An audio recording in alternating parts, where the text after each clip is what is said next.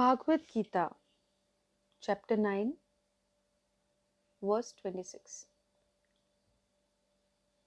If one offers to me with devotion a leaf, a flower, a fruit, or even water, I delightfully partake of that item offered with love by my devotee in pure consciousness.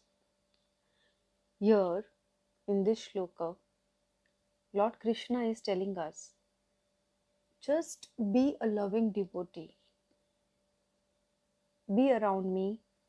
Offer me whatever, even a leaf, a tulsi leaf, with a devotion, with a purity. I am always there for you. When we speak about Lord Krishna, there are so many things everyone is aware about. How, why, and what. Let me tell you, before the Mahabharata war, when Sri Krishna went to Hastinapur to explore all the possibility between the Kauravas and Pandavas, that time the evil Duryodhan, he has proudly invited and prepared a meal of 56 different items. But Lord Krishna, he is Lord, he knows everything. He knows exactly what's there in your mind. He understands. So, what did he do?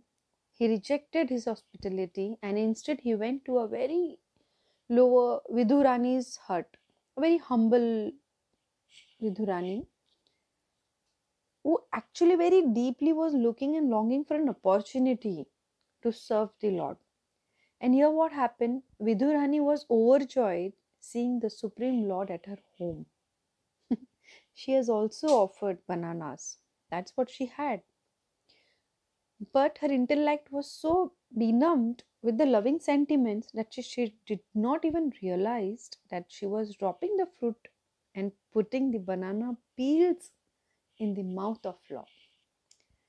But you know, Krishna's mercy, it's always the same for all. Nevertheless, seeing the very pure devotion of Vidurani, Sri Krishna blissfully ate the peels as if they were the most delicious food in the world.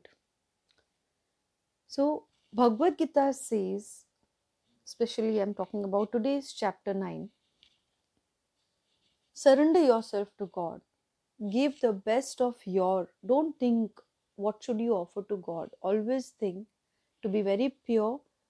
God says, offer whatever you have, even a tulsi leaf, I am okay with it. But just be loving, pure, humble, and surrender unto me. It's very simple thing to follow up. And once you do it, Bhagavad Gita, actually the shlokas comes into your life. Hare Krishna, Hare Ram.